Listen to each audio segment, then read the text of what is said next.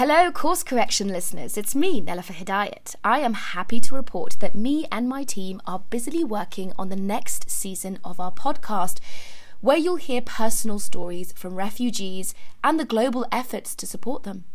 But in the meantime, I wanted to let you know about another great show being produced by Doha Debates in partnership with Foreign Policy.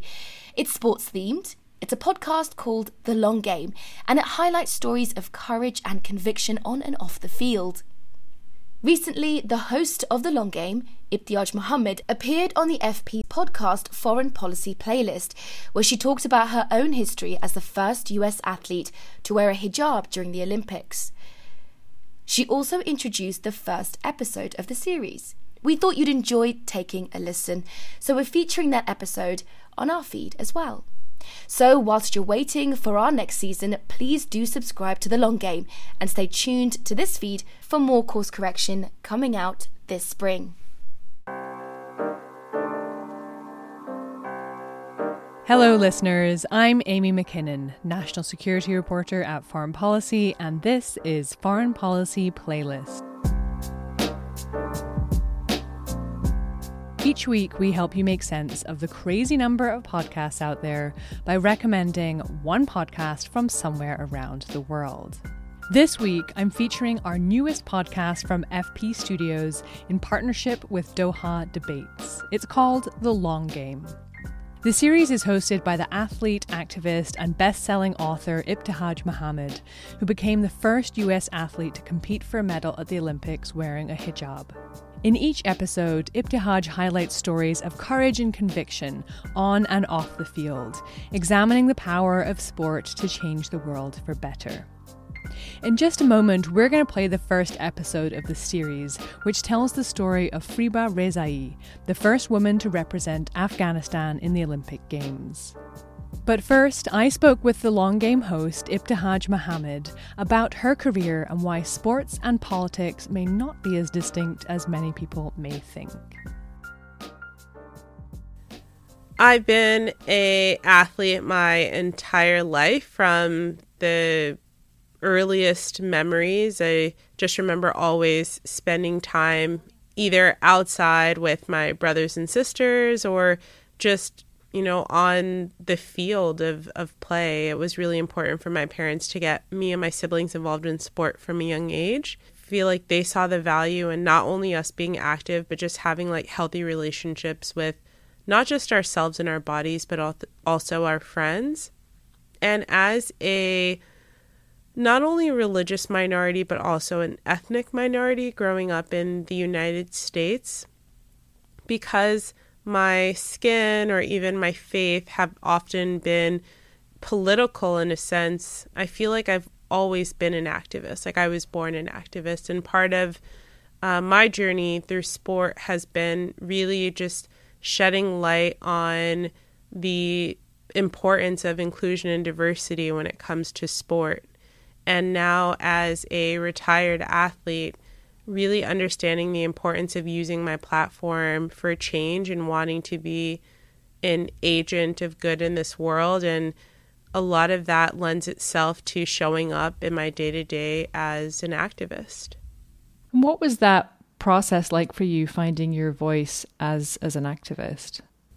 Well, when you are constantly told that, you don't belong, or that in somehow or some way you as your authentic self, are not enough, I feel like you have two choices. You can either, recede or, choose not to show up in that space. Maybe if you think about it from the framework of sport, as young athletes, we can choose not to participate, or you can kind of hold fast to this dream of being present in that sport and taking up space in that sport. And for me, there was never a question of whether or not I belonged. It was really kind of forcing change and helping other people understand that sport is a space for everyone. I think that that's always been the beauty of sport for me, is that as a fencer, when I put on my fencing mask for the first time at 12 years old, I really early on understood that there was so much power in that moment. No one knew underneath, you know, my mask that I was a girl, or that, you know, I had brown skin, or that I was Muslim and that I wore hijab. It was really more so about what I could bring to the table as an athlete. Like, how good could you be? And that, you know, is what the foundation of sport is built on. It's about bridging people from different cultures, from different backgrounds, who may even speak different languages, and uniting them under this umbrella of, you know, really this ultimate goal of winning. And that's what I've always loved about sport. And I feel like it's just a space where we can really create meaningful change in the world. You made history as the first American athlete to wear the hijab while competing in the Olympics. What was that experience like? I mean, it must have been so inspiring not only for women, but also, you know, women of color, and particularly young Muslim women, to see you out there on this, you know, international stage wearing the hijab whilst competing. I qualified for my first Olympic team back in 2016, and it was the height of the U.S. presidential election. Mm. There were a lot of then candidates who were really building their presidential campaign around Islamophobia and this demonizing of the Muslim community. And so when I qualified in February of 2016 as one of the first Americans to even qualify for the Olympic team, I knew immediately that this journey was bigger than me, right? Mm-hmm. It wasn't about necessarily me and like being this fencer and going to the Olympics. I was in a time and place where I had the opportunity to change the narrative for a global community, to set a new precedent of, you know, who a Muslim woman could be. Just by showing up as myself is the only thing that I know. I had the opportunity to change the narrative. This really dark narrative that had been created over a long time of the Muslim community through Hollywood, through the news, through media, this narrative of Muslims just being shaped in this negative way of being associated with terrorism, Muslim women being forced to wear hijab, us speaking, you know, a different language, not being American. Mm. And as someone who is African-American, American by birth, I have no other, you know, association with any other country other than the United States. Choosing to wear hijab and not being forced to wear hijab by anyone, and feeling really comfortable in using my voice, I feel like I was ultimately shattering so many stereotypes. And I was showing people, you know, like this global community, a different lens of communities that are important to me. Mm-hmm. But also showing other Muslim, particularly Muslim women and girls, you know, what's possible, you know, when you choose to not live confined by society's limited expectations of you. Did you have Muslim women and girls reach out to you in that moment? I mean, it must be very inspiring for them. Yeah, I mean, it's still to me one of those moments in my life that is like what I call like a pinch me moment. You know, there's so much about the Olympics that seemed impossible for so long. You know, when I talk about the Olympics, it's just for full disclosure, it's the hardest thing I've ever done in my life, qualifying for a U.S. Olympic team. But it also to me was such an impossible dream. It seemed so impossible for so long that I always felt like if I even spoke the word, you know, Olympics, that it would disappear, right? That's how fragile this dream felt. So to have put in so much hard work, like the blood, the sweat, the tears, things that people don't see, and have this dream come to fruition, I just felt like it wasn't for me. It was just for a community of people around the globe. And it was an opportunity for us to see ourselves, because for so long, you know, we hadn't seen ourselves in sport. You know, society never depicts Muslim women as athletes. We don't see ourselves, you know, when we walk in the sporting goods stores. So it was a really important moment in time, and hopefully it charters a new path for our youth going forward. What do you think needs to be done to make sports more inclusive? Wow, I mean, that's such like a layered question, because it depends, you know, where you are, you know, what region of the world you live in. I can speak to fencing and like my sport, for example, where so much of the sport of fencing historically has been reserved for just one community, and that's like essentially wealthy white community.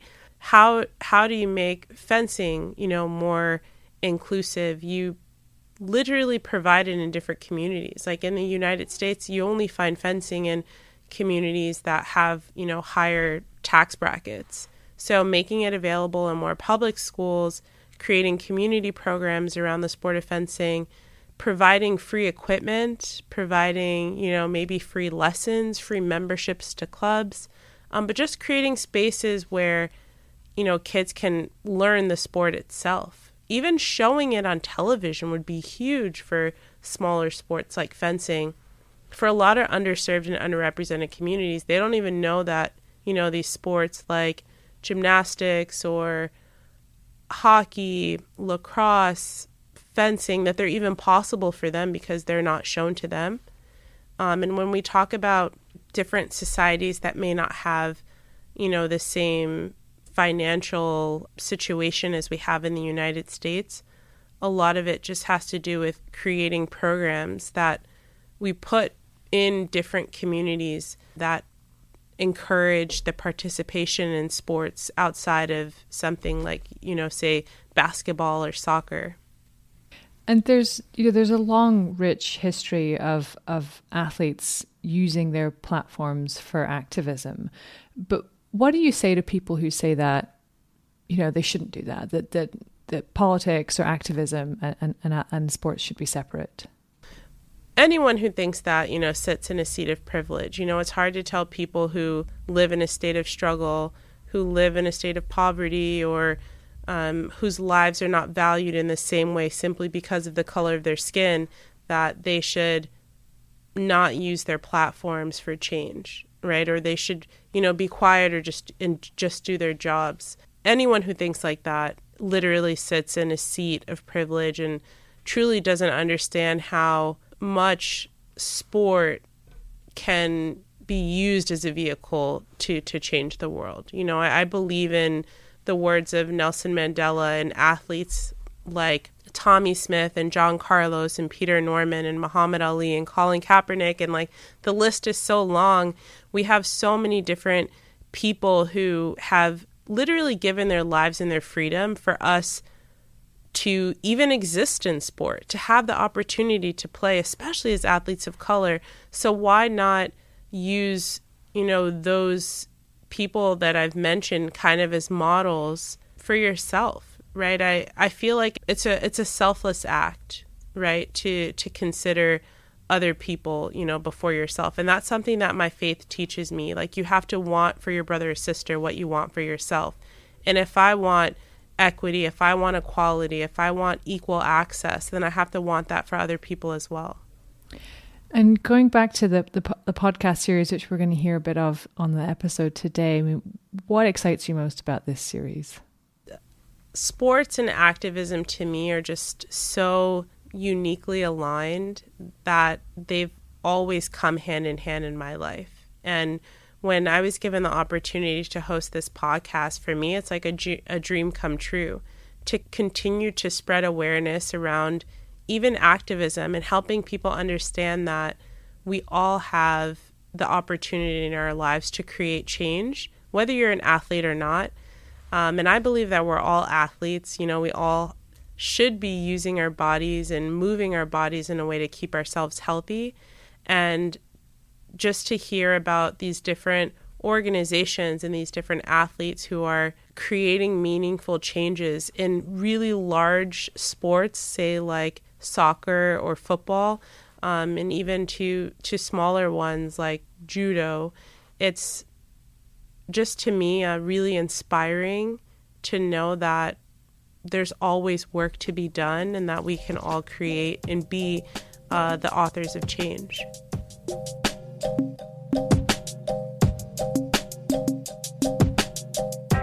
That was Ibtihaj Muhammad. And here now is the episode, The Long Game, Olympic Judoka Fights for Women in Afghanistan, from our very own Foreign Policy and Doha Debates. Since August, tens of thousands of people have fled Afghanistan. The sudden capture of the country's capital has shocked the world and caused bedlam this morning at the Kabul airport. The Kabul airport is the only safe way out of Afghanistan. People are literally clinging on to U.S. military aircrafts as they try to take off. As far as commercial flights now, with all the athletes leaving the country, all the educated people are leaving the country, I have a concern that the legacy of education and the legacy of sport will leave with them. If education and sport die in a society, what will remain in the society? It will be an empty, meaningless society. From Foreign Policy and Doha Debates, this is The Long Game, a podcast about the power of sports to change the world. I'm your host, Ibtihaj Muhammad. As an African American, as a Muslim, from birth, you are political. Sports is how I learned to advocate for myself. It's where I found my voice. And this season on The Long Game, we're going to hear from other athletes who are using their voices to create meaningful change in this world.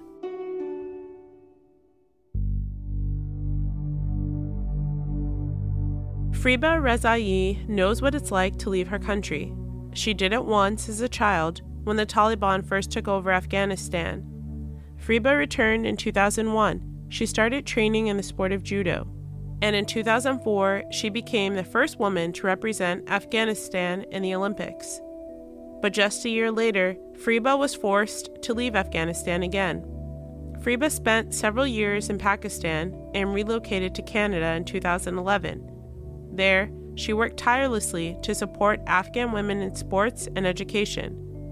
Her mission is to help create her country's future leaders.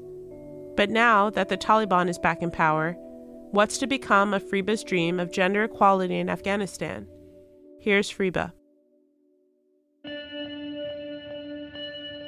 I always believe that everybody is equal, everybody's the same, everybody should be respected. And I was a very hard-headed child. During Eid, Muslim families' festival, like Christmas, my mother made a joke that we are getting new clothes for the boys, but not for the girls, just to tease me. And one of my brother confirmed that. And I slapped him very hard, and I was only 5 years old. I did not like being treated like that, even for a second, as a joke, because to me it didn't make any sense. I was like, if I'm born, if I exist, I should have the same rights as my brothers. I was born in Afghanistan, in the capital, Kabul. I was born in a big family. I had 3 sisters and 4 brothers. Given the Afghan society and Afghan culture and perspective towards women and girls, there was no gender equality. Boys and girls were always separated. And that always bothered me because I did not see any fun in playing with the dolls or like sitting at home, like playing kitchen or like tea party. I was a very outdoor person. I always wanted to be very active, always very, what we call boyish games. I was not allowed to go outside and play soccer with the boys, but I did. I was not allowed to go to just hang out with the boys outside. And I always got in trouble, but I always did that because I wanted to set a precedent as a child for my existence and for my rights. My father always supported me. He's a very supportive dad. He always loved us no matter what we did, and he always supported us no matter what we did. My mother had the expectation from me that I would grow up and I would get married at an early age, I would bear children, and I would become an obedient housewife, and I would become a good mother, a mother of probably 6 or 7 children in Afghanistan, and I will have a very small and traditional life. She always expected that from me. But when I turned out to be the opposite, she was disappointed at the beginning she wasn't happy when I played sport, when I went to my dojo, when I went for boxing. She was upset with me, and there were times that whenever I came home from my judo training, in order to make her happy, I would immediately go do the chores, do the laundry, wash the dishes, clean house to make her happy. But later, after the Olympics, she was realizing that this is what I wanted to do, and she supported me after that. What appears to be happening is that the Taliban are advancing. In 1995, when the Taliban took over the central government for the first time, my family became refugees, and we went to neighboring country, Pakistan, and we went to Peshawar, is the closest province to the Afghan border. Small refugee house, and we had cable at that time, and we had a very small glass TV. My brothers always watched Mike Tyson matches. They were a huge fan of heavy boxing, and I always watched those matches with them. And I also watched Leila Ali, the daughter of Muhammad Ali. Introducing the undefeated Leila, she be stinging Ali. Seeing her fight like that, be very strong and very confident, that really spoke to me, and I wanted to do the same thing. I wanted to train hard, I wanted to practice hard, and I wanted to challenge her. In my mind, she was my idol and icon, as well as my opponent secretly, like, I'm gonna go train hard and I'm gonna challenge her. The world changed after the September 11 attacks on the United States. At the time, Afghanistan was ruled by the Taliban, who refused to give up Osama bin Laden. On my orders, the United States military has begun strikes against al-Qaeda terrorist training camps and military installations of the Taliban regime in Afghanistan. When USA invaded Afghanistan in 2001, my family returned to Afghanistan immediately, like so many other Afghan families. And when we went back to Afghanistan, we started a normal life. Everybody was expecting a normal life. I was enrolled in all-girls school. My brothers were enrolled in school. My dad got a job. My older brother got a job with the UN. So life was good. I was still very, very interested in pursuing my boxing dream. One of my sports teacher introduced me to the Afghan National Olympic Committee. They assigned a male boxing coach. He trained me. He agreed to train me, and he did. He trained me for a few weeks, but it was becoming very, very dangerous in Afghanistan to train boxing because I was the only girl practicing in the entire country at that time. One day, my coach called me, and he said that he can no longer train me because it's not safe anymore. There were a few religious and fundamentalist guys who were waiting for me to come for the training to hurt me. They were waiting there with knives, with flogs, and so many other tools to capture me and to hurt me.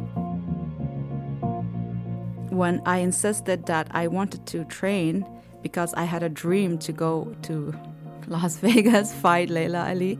When I insisted on the phone that I know I want to continue my training, my coach said that sport is not valuable than your life, and he hung up the phone.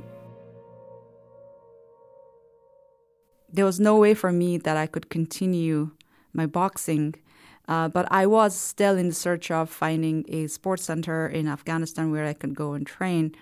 And I found out there was a place where they trained girls. This was a small dojo. I ran towards the dojo, and I was only 16 years old. I was like full of energy. There was dust in my hair, on my shoes. I met my coach, Farhad Hazrati, who's still my coach, with like short breath. And I told him that, Coach, I want you to train me boxing because I want to challenge Leila Ali. He just stared at me, and he was like, okay, come in.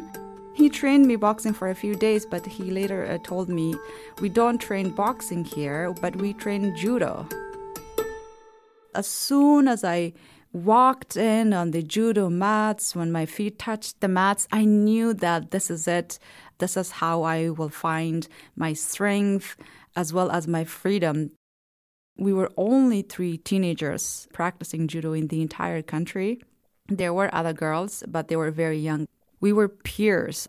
We wanted to support each other and we wanted to encourage other girls. We knew that this is not only sport for us, this is how we bring visibility to our rights. I wanted to show and prove it to the Afghan society that women and girls are as strong as boys and men and we can do it. And also show it to the world that Afghanistan has such girls and such women who are fighting for their rights, who are working very hard to normalize women's rights. So it was very significant. It was very precious to us. In judo, we have a philosophy by saying taisabaki in Japanese, which means the control of your body. And that is itself is very empowering. Once you have control of your body, mind, you have control of your life, and then you can lead.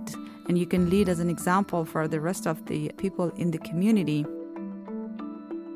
I was very proud to be able to train and lead the kids at the dojo, and I was also gaining respect. So the connection between the sport and women's leadership is very significant, very strong. You can't separate the two. National Olympic Committee was getting ready to send Afghanistan's team to the Olympics. And I was selected to represent Afghanistan and represent women at the 2004 Olympic Games in Athens. That itself was a huge achievement for me. I was honored, I was privileged to be able to represent my country. And I competed against a 4-time world champion from Spain. I entered the mat. I wanted to win. I did not win, and I was very upset. I was crying hysterically, and I called my family members, especially my father and one of my brother. And I was crying on the phone, and I told my father that I'm so sorry I did not win. I let you down. But my father said that, don't worry if you didn't win, you made history. This is like first step on the moon. That was very encouraging and that made me feel better. That was it, history was made. I became the first Afghan woman to participate in the Olympics. That was a very proud moment. I'm still proud of it and I'm still hold that very precious to me.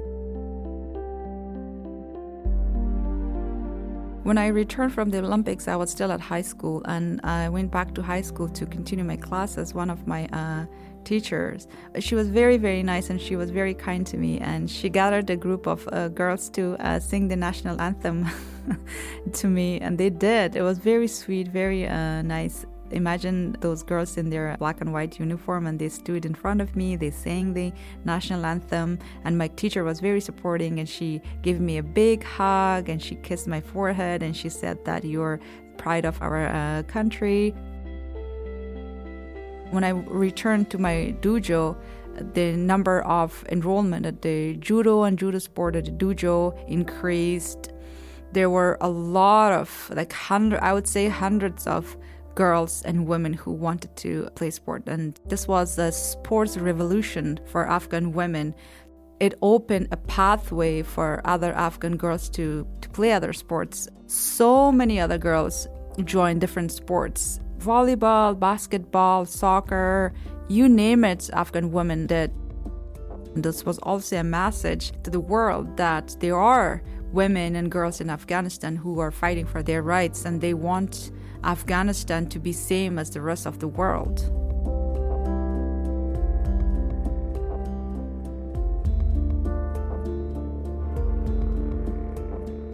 You're listening to The Long Game from Foreign Policy and Doha Debates. I'm your host, Ibtihaj Muhammad. We'll be right back after this break. And now, back to Friba Rezaei and her story about women and sports in Afghanistan.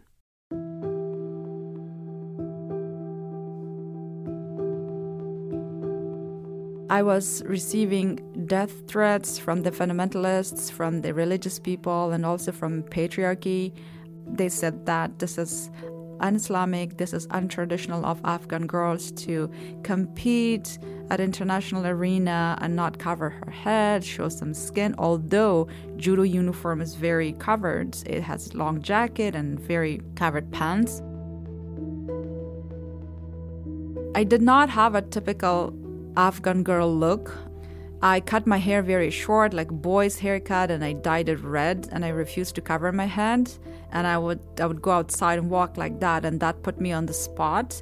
So I was a little bit famous in the local community.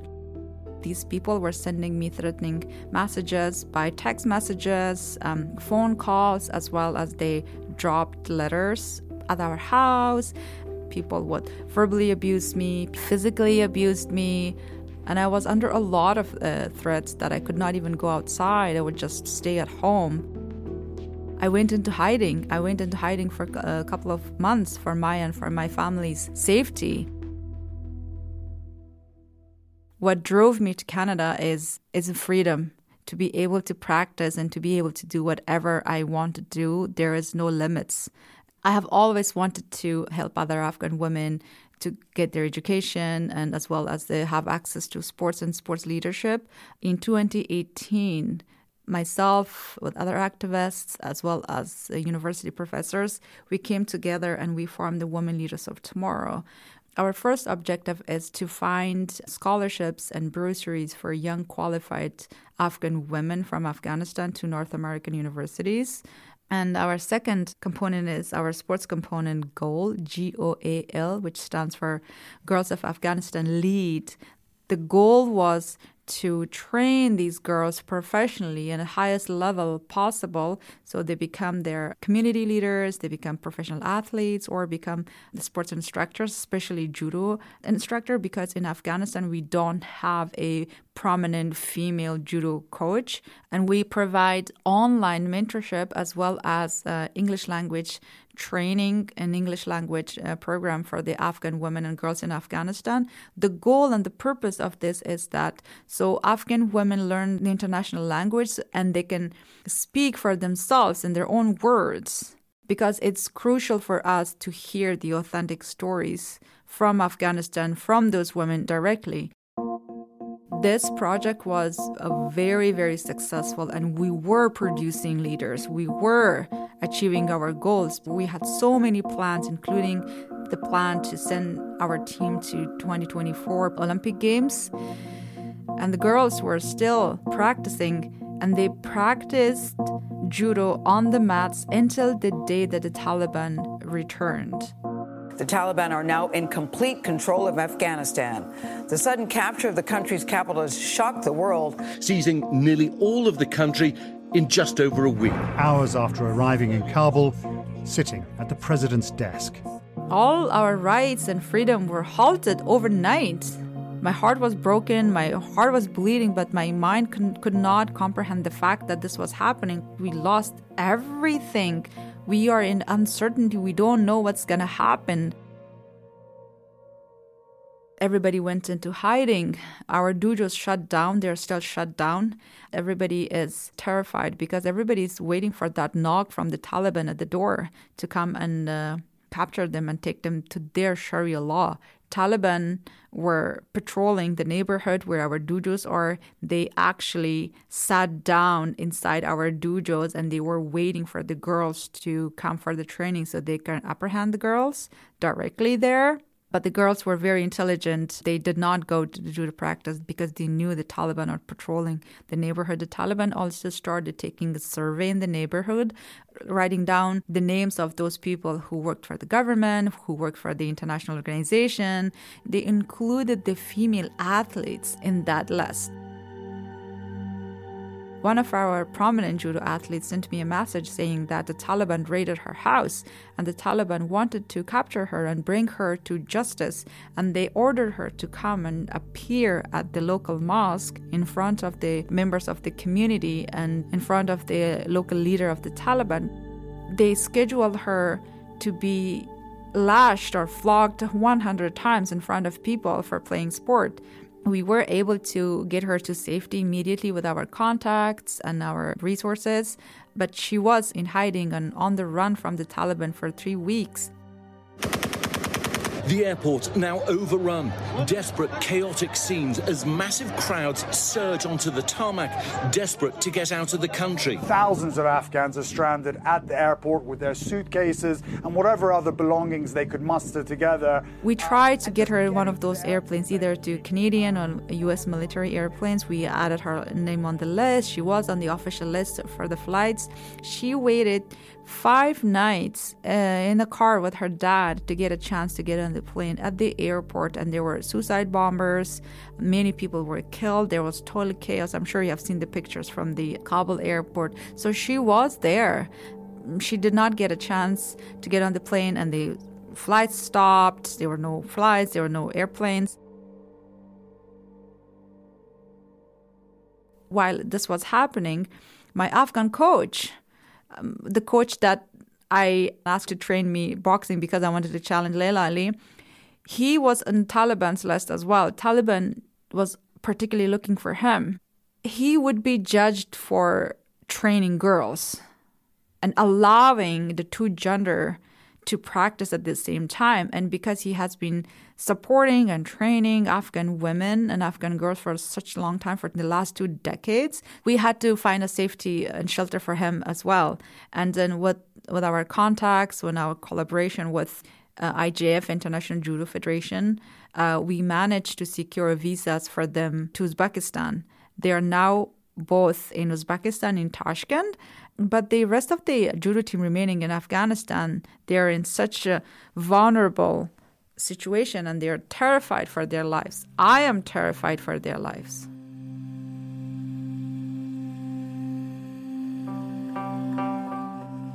Everybody is forced to stay at home. There are no sport, there's no education. Taliban recently released a decree that girls are not allowed to go to school above 6th grade.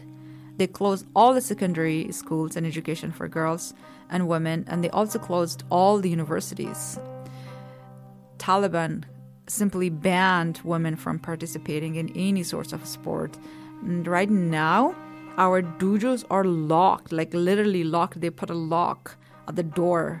And one of our athletes who's still in Afghanistan, she says that this is my life now. All I do is I'm in my living room or in our bedroom. All I do is eat, sleep, and breathe. And she says, this is not the meaning of life. This is not the purpose that I was born. I am trying and I'm working tirelessly to get our judo team into safety as soon as we can. It's extremely difficult. It's extremely complicated, but we are working. I'm not giving up my hope, and we are still planning to send our team and hopefully 2 girls to the 2024 Olympic Games. It is devastating because Afghan women had so many achievements and so many goals in the last 2 decades. Women ran for office, women ran businesses, women were in the parliament, women, there were female athletes, teachers, doctors, you name it, Afghan women did. And we hold those achievements and gains very dear to us, very precious to us. An 18-year-old in our program in Afghanistan right now said to me, Friba, I want to become the first female president of Afghanistan. And I asked her how. And she says, if you study history and if you look out throughout the history, none of these dictators, none of these regimes lasted forever. Taliban are not going to last forever either. I am 18 years old. I want to go pursue my higher education in a Western country and get my education, get my master's and get my PhD. By the time I receive and I get my higher education, get my PhD, Taliban will be gone from Afghanistan, and I will return to Afghanistan and I will become a leader and I will lead my country. I'm very, very proud of her, and I also believe in her. She is still in Afghanistan. We are trying to find her a scholarship at one of the colleges or even high school, because her high school is closed now. Her studies are interrupted. It's very difficult, but we are trying to find her a scholarship. I believe in the power of people of Afghanistan, and I believe in the power of women and girls of Afghanistan. As much as Afghanistan has been devastated and has seen crisis before, we are very, very strong, especially Afghan women are very strong. Afghan women activists are risking their lives in order to protest, demanding rifle butts and tear gas used against women asking only to work, go to school, and to be included in Afghanistan's new government. A machine gun burst sends a clear message. The protest is over. I had never seen Afghan women so strong and so united. That is what is driving me. That is my hope. As much as I'm devastated, I cannot afford to lose hope, and I'm not giving up on my hope, because hope is the only thing that keeps us going. Regardless of our geographical location, our team in Afghanistan and Afghan women in diaspora, we have centered our voices, we are helping each other, we are lifting each other up. There's a great unity among us now. We all have the same message, we all have same goals, and we are all working together to achieve the same goal, which is peace and human rights, women's rights in Afghanistan. I believe that the principles of human rights, democracy, and women's rights are stronger than men with a gun.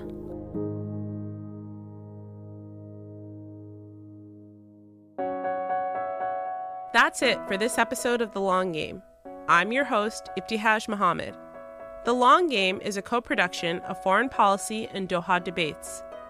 This episode was produced by Cherie Turner and Karen Given, with help from Dan Efron, Rob Sachs, Jay Fit Weeks, Amjad Atallah, and Jigar Mehta. Make sure to follow us on Apple or your favorite podcast app, and please leave us a review. To learn more, subscribe to Foreign Policy, a global magazine of news and ideas, or visit Doha Debates, a production of Qatar Foundation. This season on The Long Game, this is how we show the world a different narrative, a different story about the Palestinian people, about the struggle we live.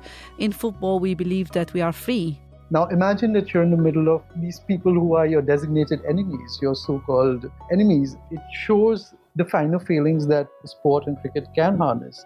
I think the turning point was when we saw the video of the Liverpool supporters and they're singing, "If he scores another few, then I'll be Muslim too," and sitting in the mosque, that's where I want to be. And we'll take a look at the protests that often accompany mega-sized sporting events, including the 2022 Qatar World Cup, and ask the question, can mega-event activism actually lead to lasting change? That's this season on The Long Game.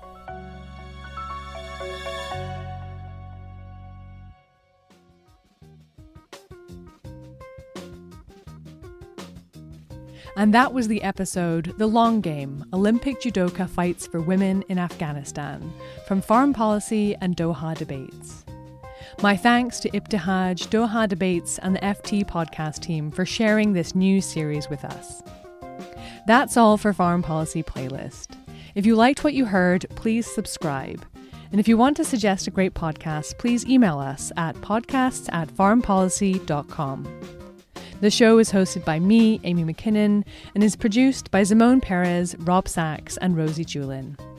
Our executive producer of podcasts is Dan Efron.